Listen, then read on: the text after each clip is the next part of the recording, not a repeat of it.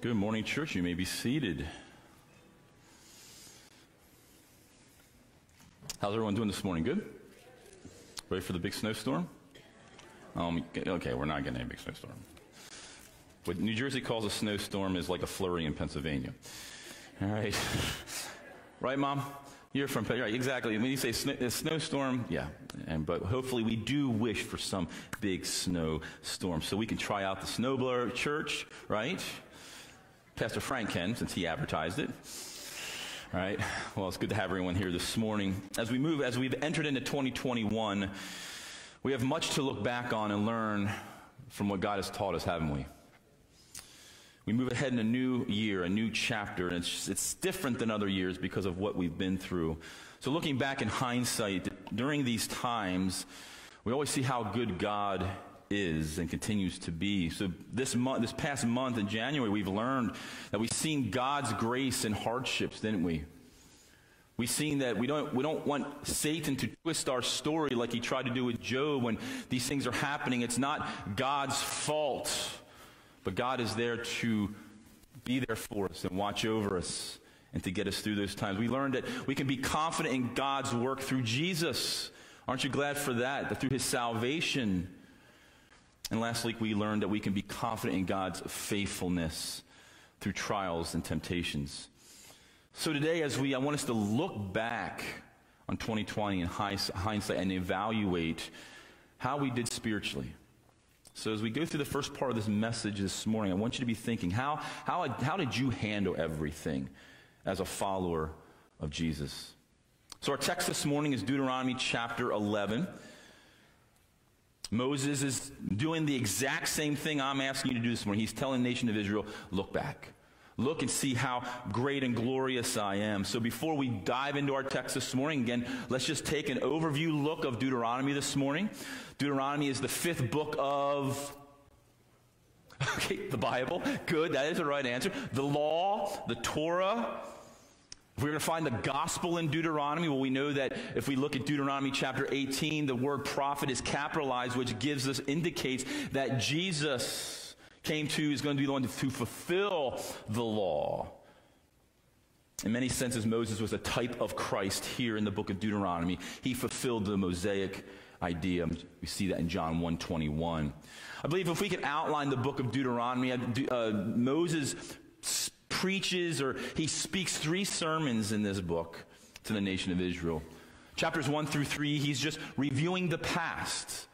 We're going to talk a little bit about that this morning. The second sermon, the rules for the present. Okay, nation of Israel, this is how you need to act now as you go into the promised land. The third sermon is getting prepared for the future.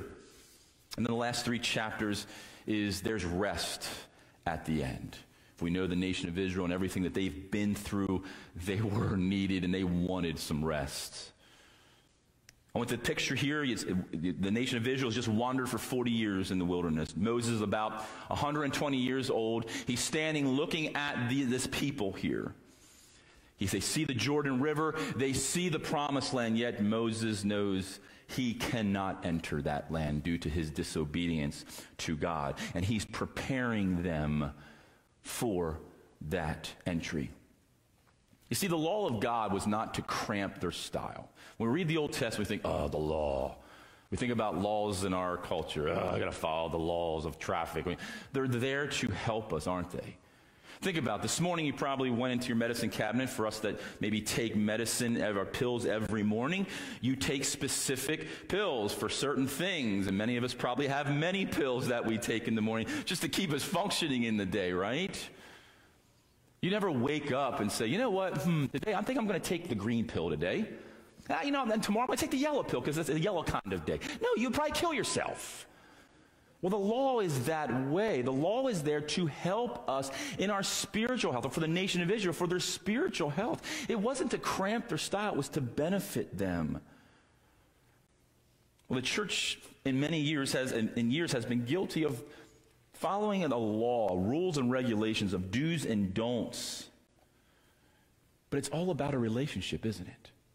It's not about rules and regulations. Yet the law is there to push us into a path. And what did Jesus say in, in the New Testament? He says, If you love me, you'll what? You'll keep my commandments. Like couples, when you first started dating and you got engaged, remember what you, you did things to please that individual. You wanted that person to love you, and so you wanted to do things and, and show how sweet you are and nice you are, right? Well, we don't need to do that with God, but it's the idea that we obey God's commands. When the nation of Israel did, it showed where their heart was. So quickly, I just think to look through Deuteronomy chapter, Deuteronomy chapter 11 and just look at a few points here as we look in hindsight in our life. So first we want to see Deuteronomy 11, 1 through 7. And it says this, looking back on what God has done. Moses is telling the nation of Israel, look, look back and see what I have done. Let's read verse 1 there. You shall therefore love the Lord your God and keep his charge, his statutes, his rules, and his commandments always. And consider today, since I am not speaking to your children who have not known or seen it. Consider the discipline of the Lord your God, his greatness, his mighty hand, his outstretched arm, his signs and his deeds that he did in Egypt to Pharaoh, the king of Egypt, and to all in his land. Remember that story of the plagues and how God worked through Pharaoh? Verse 4 And what he did to the army of Egypt to their horses and to their chariots, how he made the water of the Red Sea flow over them as they pursued after you, and how the Lord has destroyed them to this day. We remember that story. Moses is telling, listen, remember that, remember this. Verse 5, and what he did in the wilderness until you came to this place, his provision in the wilderness. And what he did to Dathan and Abiram, the son of Eliab, son of Ray, Ray, uh, Reuben, how the earth opened its mouth and swallowed them up with their household, their tents, and every living thing that followed them in the midst of Israel. For your eyes have seen all the great works the Lord had done. Have you ever said this? I've heard many individuals say I've even said this. Man, I wish my kids, I wish that my friend could have heard that message. You heard a message, man, this is really good for so and so. What? Yeah, I, yeah, that person needs to hear that message. Moses is saying here, listen, this isn't for your children. This is for you. You were a youth when you seen these things happen. You, what we're going to see at the end of Deuteronomy is then there's going to be instruction to tell their children the great things God did. But this is for those individuals that seen these great acts. Now, there's, there's an event here, probably unfamiliar. We see this story here of Dathan and Abiram. How many remember, know, have heard that story? Not just this morning, of course. Number 16. So if you put there in your, in your little space there in your, in between some text, put number 16. That's where you can reference this story. And just a quick overview, because I was like, man, okay, well, I remember kind of what happened, but so let me just give you a quick overview. This was a, this was a Red Sea moment. So Dathan and Abiram were part of the leadership, spiritual leadership team of Israel. Korah was a high priest for, uh, from the Levitical tribe during the time of Moses, do the wandering, okay? So he was, he was a part of the leadership team there as they were wandering through the wilderness. There was a power struggle happening.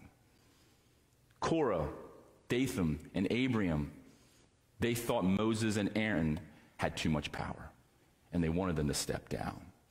So Moses, in his wisdom and his discernment, I guess you could call it, it was the, it was the drawl at the Yahweh corral. All right? Okay? It was the showdown. Moses said this All right, if I'm not the guy for the job, you will continue to live your life and die of old age. But if not, if I am the guy for the job, if I'm the guy supposed to lead Israel, the earth will open up and swallow you up. And wouldn't you know, as soon as Moses stopped, the earth opened up and swallowed Dathan, Abiram, their household, all living things associated with them. Korah, all those individuals swallowed up, and then the earth came back to normal. Can you imagine seeing that as a youth? Like. Yep, I vote Moses. I like you, Moses. You're our leader. You're our leader, man. Absolutely. And then it says there number 16 that then people started running because they did, the 250 other individuals started running because they didn't want to be swallowed up, and God sent fire down from heaven and burnt them. That's a Red Sea moment. To see that, let alone seeing waters divide is like amazing. But to see the earth open up, boop, and then close up. God's telling him, listen, remember these things. Remember how I protected you and watched over for you. So if we look at verses 8 through 12, now Moses saying, listen, look back.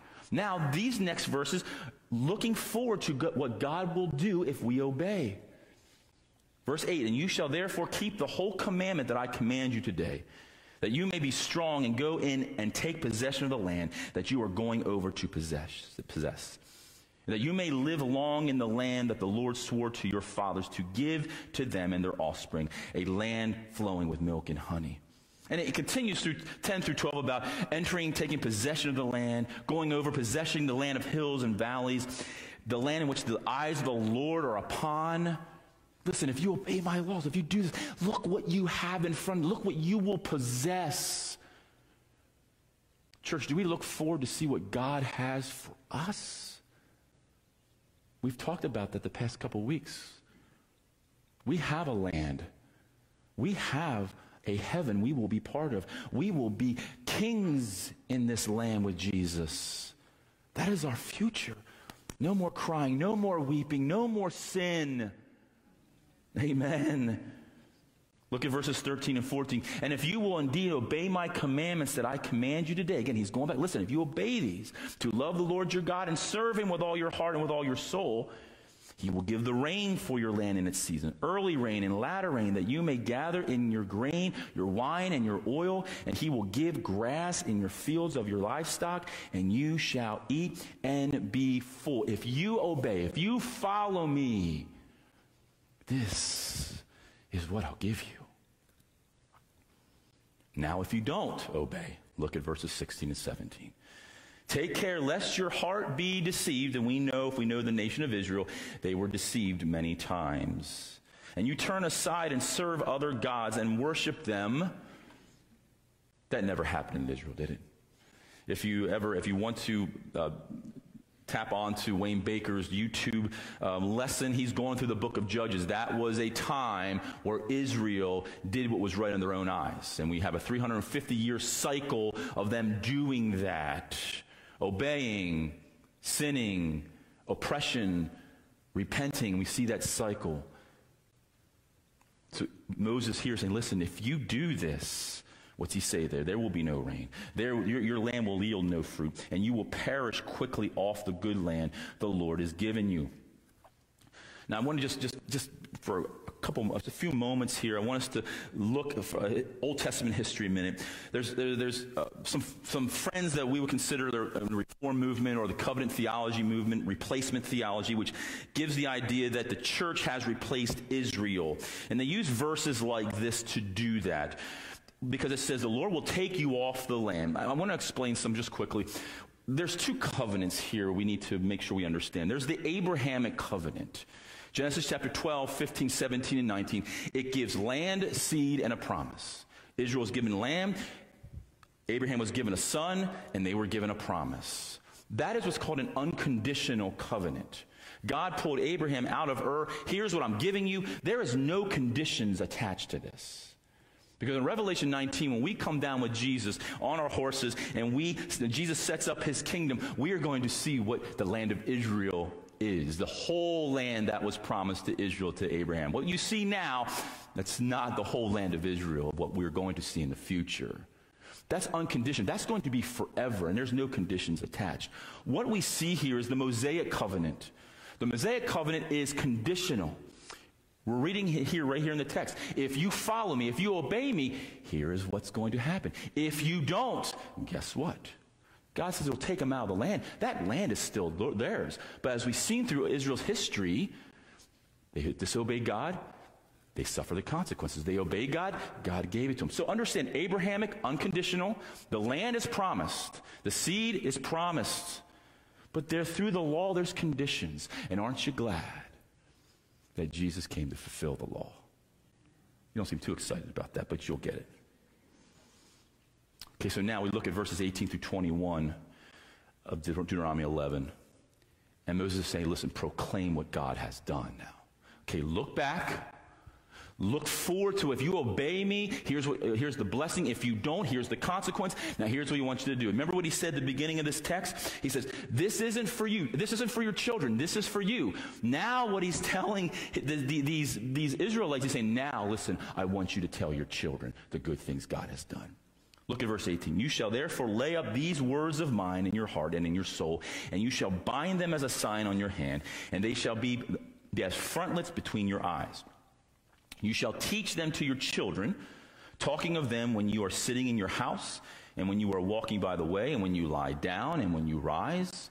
You shall write them on the doorpost of your house and on your gates that your days and the days of your children may be multiplied in the land of the Lord swore to your fathers to give them. There we go. There's that Abrahamic covenant. As long as the heavens are above the earth. I want you to put there in your, in your text, Deuteronomy 6, 6 through 9. We see that same context a few chapters back. A picture here of a, of a man uh, at the Wailing Wall, and you'll see the, the word put them on your forehead, the phylacteries, and you see those straps around their hands. And what this is, and it goes, goes back to Deuteronomy. They were to think of God's word, literally put it on your mind, and that's what a phylactery is. And the straps around your hand as you're doing your work, as you're, as you're sitting there, as you're looking, you're looking at your hands, that you're thinking about God all the time. And what is he, what's he telling us? What's he telling the nation? But what can we learn from this? When you rise up, when you go through your day, when you go to sleep, that the Word of God, the law of God for the nation of Israel, we should be talking to our children and our grandchildren about this, about the things that we're learning, the things that are going on, and how God has provided. We can take application of this. We think about the year that we went through, and we can really be discouraged, but we can take this application. Let's look at the good things God has done for us. Right, church? As families, we can do that. I challenge us. Sit around the dinner table and, and talk. Hey, so it, this is going on in our world. Okay, well, what, what, does, what does the Bible say? Well, that's a good point. Have, have, that, have those God conversations with our children. The law commanded Moses and his nation of Israel to do just that. When you're walking, when you're talking, in the evening, in the morning, every time you get a chance, proclaim God's goodness and greatness. You see, when we look at Deuteronomy 11, we see God telling this nation, hey, look what I've done. Look what I'm going to do if you just follow my word. Some questions for us this morning. So, church, I, I want you to think with me on just, just two questions. So, what has God taught you this past year? Home life, work, kids at school, um, community. What has God taught you through what we've gone through as a, as a, as a country, as a, as a city, as a church? What has He taught you? Think about it a minute. What has God taught you as you look in hindsight? The second question, it kind of it goes along with the first, is based on how you have lived your life through this pandemic, through the culture, the election, the, the tensions, the social tensions that are happening. Does your life reflect your dependence on the God you worship? Let, let me say that again. Does your life reflect the dependence on the God that you worship? Did you ever have those family meetings growing up? I know mine did. I wasn't in trouble, um, which was odd. Um, but mom and dad say, hey, listen, we got, we got to come down, we got to talk as a family. It might have been something that was extended family matter, something we were doing as a family we need to pay attention to. The serious family meeting. Well, this morning, I, would like to transition from Deuteronomy chapter 11, and I want us to take application to, to look back, learn, and move forward in the grace of God. But I'd like to close our gathering this morning as uh, that type of family meeting. There's one particular area in which I know the pastors here are just concerned. We see this happening in our country, in our churches, and can easily can creep into our local churches. And I think it needs to be addressed from a biblical perspective, which everything we do in life should be addressed from a biblical perspective. And since we are looking back in hindsight of this past year, We've seen an area that I think we all have struggled with. And actually, this struggle has been part of our life since we can remember. But the object of or focus of this particular issue has changed on our surroundings and what we're being told or taught. And this is the area of fear. The area of fear. And so, if you would, you're getting your money's worth. We're in the Old Testament today, in the first part. Let's go to Philippians chapter 4, second part. I want us to look how we can overcome fear, anxiety, worry, and care in our life. See, Moses was telling the nation of Israel, look, remember what I'm going to take care of you. And the concept applies to us even thousands of years later. So I went on a, a website Ipsos website, and I Googled, okay, top five fears of 2020. so, first is what? COVID. Second is unemployment. Two is poverty and social inequality. Fourth is financial. Five is crime and violence. I want to focus on the first COVID. Of course, the stats here, you, again, you can fact check me. That seems to be the big buzzword now, being fact checked. But the, again, you give or take, um, these are not. There's about 26 million cases of COVID in the United States, what they say. About a half a million deaths in the United States. That gives you a 0.02% chance of dying of COVID. It gives you a 99.98% survival rate of COVID. Again, these numbers are probably fluctuated, and those that work in the medical field understand this. And we know there was problems in Pennsylvania of them adding deaths. So this, again, I'm, I'm not arguing that here, but I'm just going with what I see on, on, on, on the websites. See, because of COVID, anxiety, fear, and worry has been on the rise in our culture, hasn't it?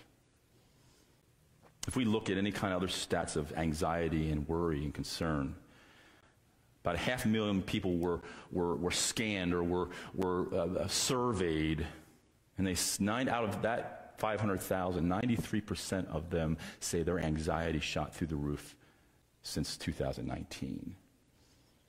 At that time, they interviewed 77,000 teens who said that they thought of committing suicide and would go into depression because of what they've been through. You see what worry is doing to our culture?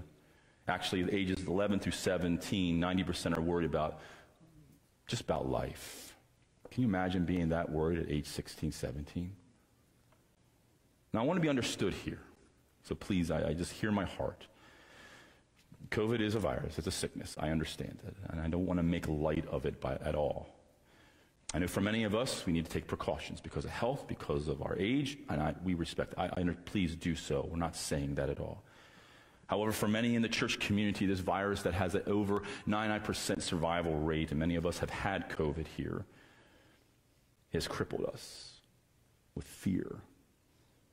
Many still live in fear, changes the way that we interact with family, interact with church, interact with our communities, how we communicate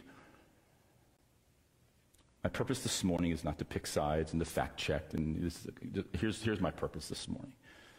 It's a sensitive topic. But I want to show us from God's word that living in fear that cripples us is not what God commands us to do. Nor should we continue to live this way. Now, let, let, let, me just let's say this. There, whatever side you choose and how you live your life, you, you, you do that. Again, we're looking from God's word this morning. But there's individuals that that are so into this, or crippled by this, that they're showing signs of hypocrisy. And the church and Jesus always suffer. So we provided, the pastors and the deacons provided a, a nine o'clock service for those individuals who just want to say social distance. We provided that. There's individuals that will not come because of COVID, but you're out at the malls and you're at the Wawas and you're down at the boardwalk.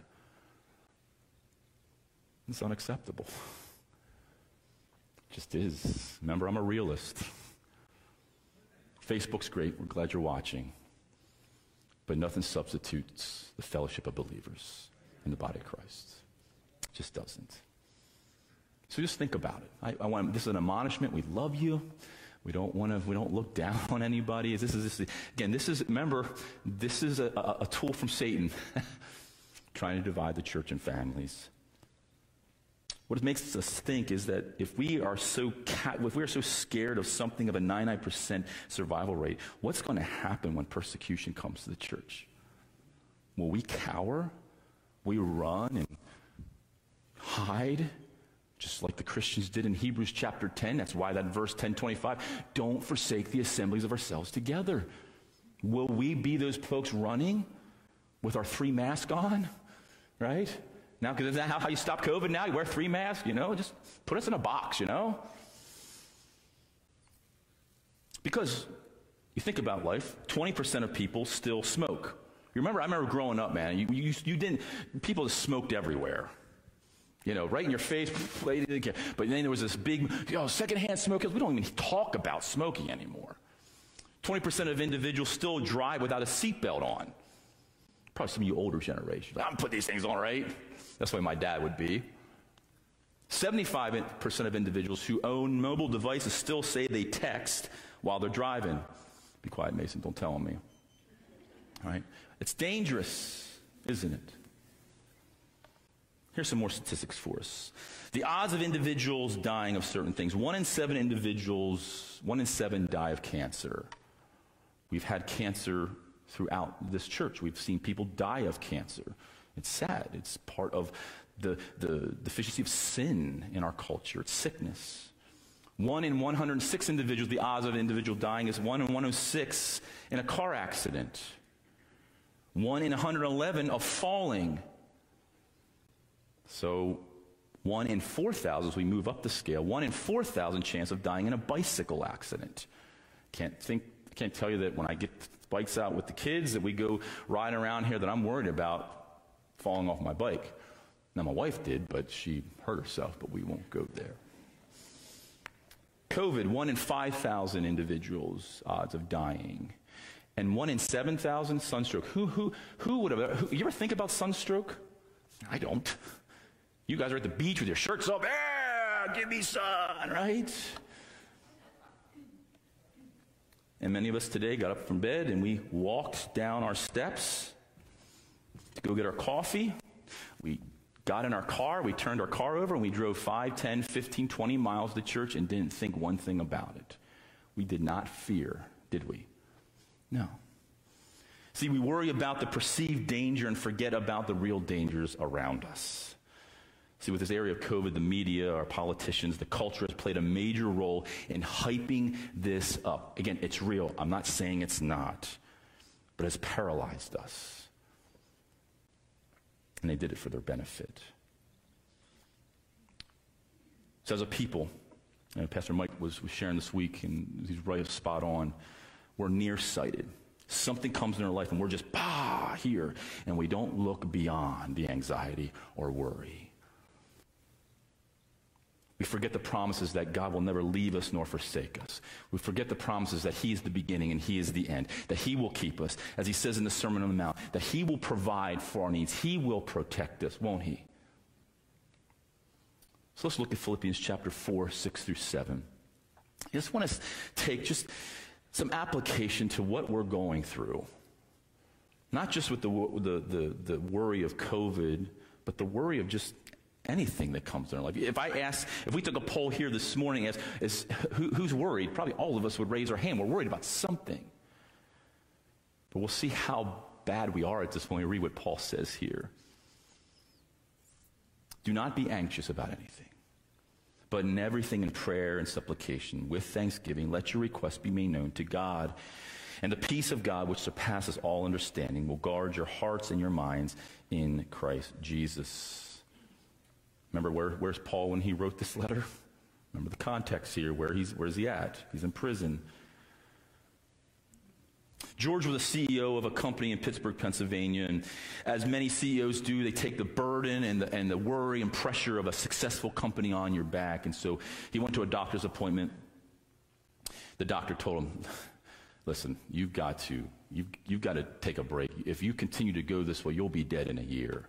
You, your blood pressure's through the roof. You are just stressed out. You, something needs to change.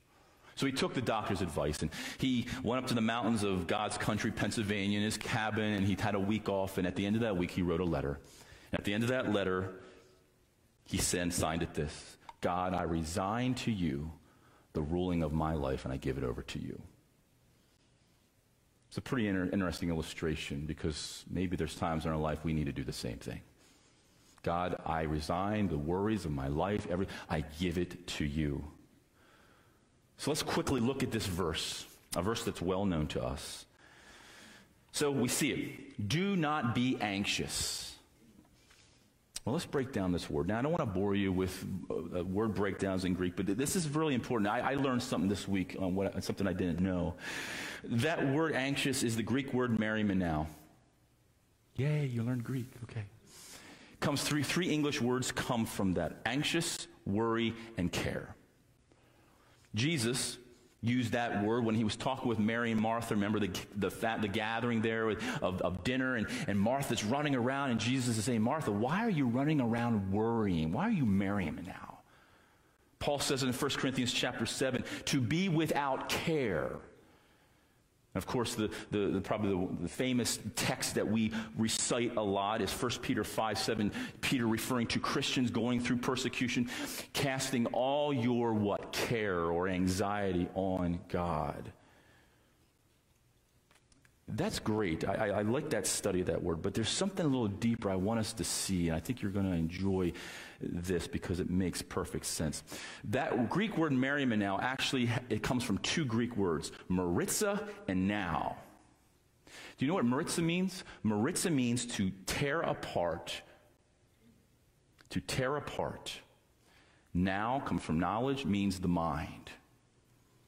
What does worry do to us? It tears the mind apart, doesn't it? Think about it. You're worried about something right now. That's all you're thinking. That's all that's on your mind. It is tearing apart your mind. James told us, we were studying James last week. James says, a double minded man is unstable in all his ways. If you are so focused on a worry, you're double minded because you're not focusing on what God wants you to focus on. So, in context here, here was, here's what Paul is saying stop even worrying about one thing. I, I, I, don't even know what to say. Stop worrying about one thing. I would consider myself a worry wart, so that doesn't fare well for me. But this is what the context says. Some other stats for us in the area of anxiety 40, 40 million Americans suffer from anxiety disorders. That's 18% of our country.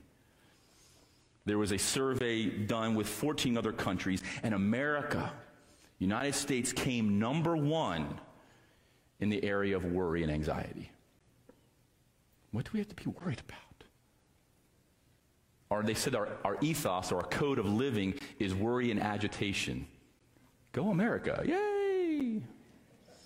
The last three decades, anxiety disorders skyrocketed 1,200% in the last three decades.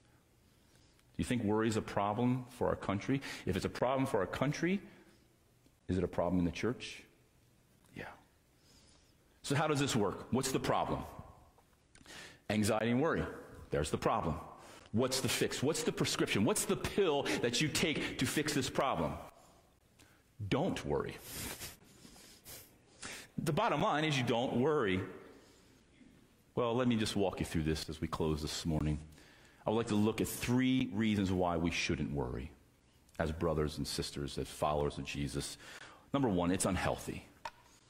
Worry causes great health concerns. Think about when you're worried. Your eating habits change. You don't sleep. You're not functioning because you're not eating right. You're not sleeping well. I think Scripture gives us three illustrations in the Old Testament of individuals who worried. We think of Daniel chapter 6, King Darius. When he signed the edict for his friend Daniel to be thrown in the lion's den, when he was tricked into signing that, what is this, what's the text say?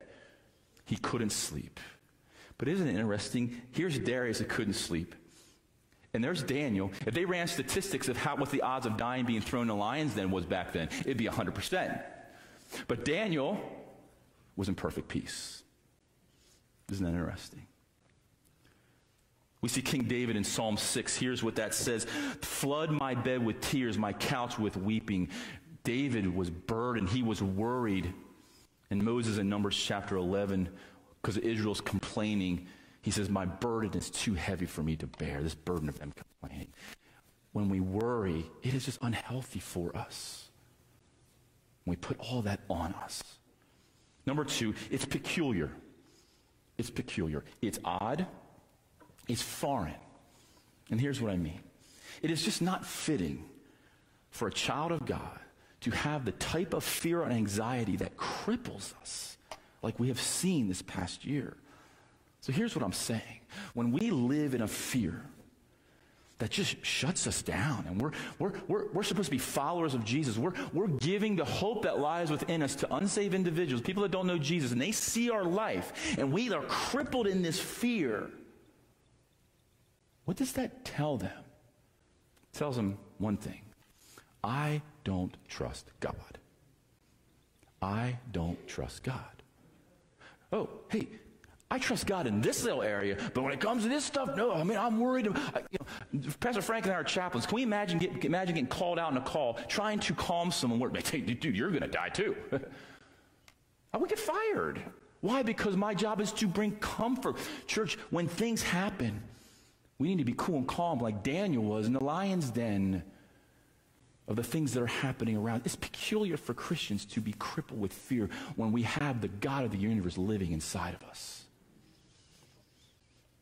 I love what Matthew 6 says. Jesus said in the Sermon on the Mount, he said, I'm paraphrasing, he says, listen, if, if, gonna, if I'm going to care for the flowers of the field, if I'm going to care for the birds of the air, I mean, we never see a bird with its little claws over its beak saying, oh my, where am I going to get my next worm, you know? They're just cared for. What does Jesus say? Your Father, how much more will your Father, not God, God sovereign in the universe, personal, your Father, how much more, you know, the Father who made you in His image, how much more would He care for you? And lastly, unhealthy, it's peculiar as Christians to worry. Number three, it's just, it's not beneficial. Jesus says in Matthew 6 27, and which of you, by being anxious, can add a single hour to the span of your life? Think about it. What are you worried about? Will, will it matter? What, what you worry about, is it going to change the outcome of it? No, it's not. However, I want us to look at, there's a transitional word there, Philippians. Do not be anxious about anything. Okay, don't be anxious. There it is. But here is the transition. Here is the good news. In everything by prayer and supplication with thanksgiving, let your requests be made known to God, and the peace of God, which surpasses all understanding, will guard your heart and your minds in Christ Jesus. Do, now you know the meaning of merimnao or anxious. Do you see that will guard your hearts and your minds? Because worry tears the mind apart. Church, we need to have a replacement of our worry. We need to redirect our thoughts and our priorities. And this verse gives us the answer. And guess what it is? What's the Sunday school answer? Prayer. Why do you think Paul says in 1 Thessalonians 5:17, pray without ceasing? Because worry just doesn't happen once a week or once a month. If we were honest with each other, we worry about things all day. Pray without ceasing.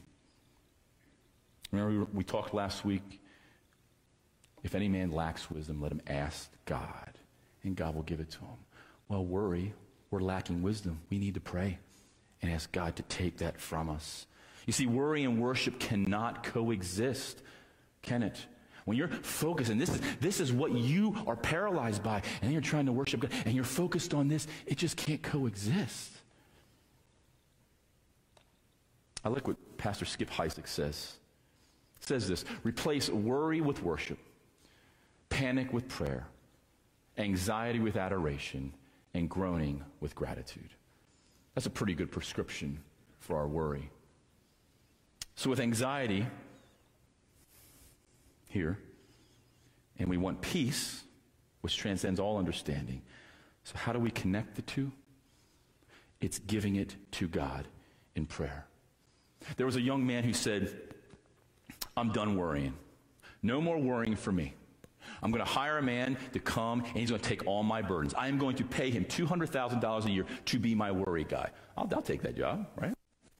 $200,000 a year. I'm, you're my worry guy. Okay, I'm going to hire him. Well, his buddy says, How are you going to do this? You can't afford to pay this guy $200,000 a year. The young man says, That's not my problem anymore. That's his worry. but as we think about that, See, we have a God who takes our worry free, from free of charge. And, church, we need to do that more frequently. And I, this, this, this message hit me upside the head this week. Remind me of an old hymn of the faith. What a friend we have in Jesus. All our sins and griefs to bear. What a privilege to carry everything to God in prayer. Now, listen to this. Oh, what peace we often forfeit. Oh, what needless pain we bear. All because we do not carry everything. It came right out of Philippians chapter 4. Everything to God in prayer. So as we look back in hindsight of 2020, I'm sure we worried a lot. And Moses were, was reminded the nation of Israel, listen, look back at the goodness, look at your future for us, knowing Jesus and the future we have in him. Church, in our walk, in the way we live our lives, we cannot live in debilitating fear that paralyzes us. This is not a good testimony for the cause of Christ. So our challenge for you this morning is this. Maybe we need to sign a resignation letter to God. Say, God, I'm, I'm resigning as ruler of my life. Let go and let God. Let's pray. Father, we thank you for this time together. Help us, Lord. This is a tough message for me to apply to my life, Father, as we worry so much. And this text is very, very clear. Nothing should divide our minds of what you want us to do. So, Lord, allow us, Father, to, to not worry and to give those problems, to give those struggles to you. Maybe you're here this morning, with head bowed and eyes closed, and you're just you're struggling with worry. I, I, do at times in my life. So it's, it's, it's, something I think we can all agree that we, we, we, we deal with. Just take a moment there in your seat. And just make a commitment to God. Say, God, I'm going to just work this week and not worrying so much. I'm going to give you control of my life and let you just take care of my worries. And maybe you're here today and you're visiting here, you're new here, or you know, you, you, you're listening on Facebook. You want to know this Jesus who gives us peace through our fears, through our worries, through our calamities. I mean, I'll tell you, we would love to introduce you to this Jesus. This Jesus, if you would call on his name and ask him to come into your life and to change you, to forgive you of your sin, he will change you and he will give you the peace that passes all understanding. So, Father, help us today as we continue to just live for you. We ask this in your Son's holy and precious name. Amen. So I'll stand up. We're going to sing the first verse of What a Friend We Have in Jesus. What a friend we have in Jesus.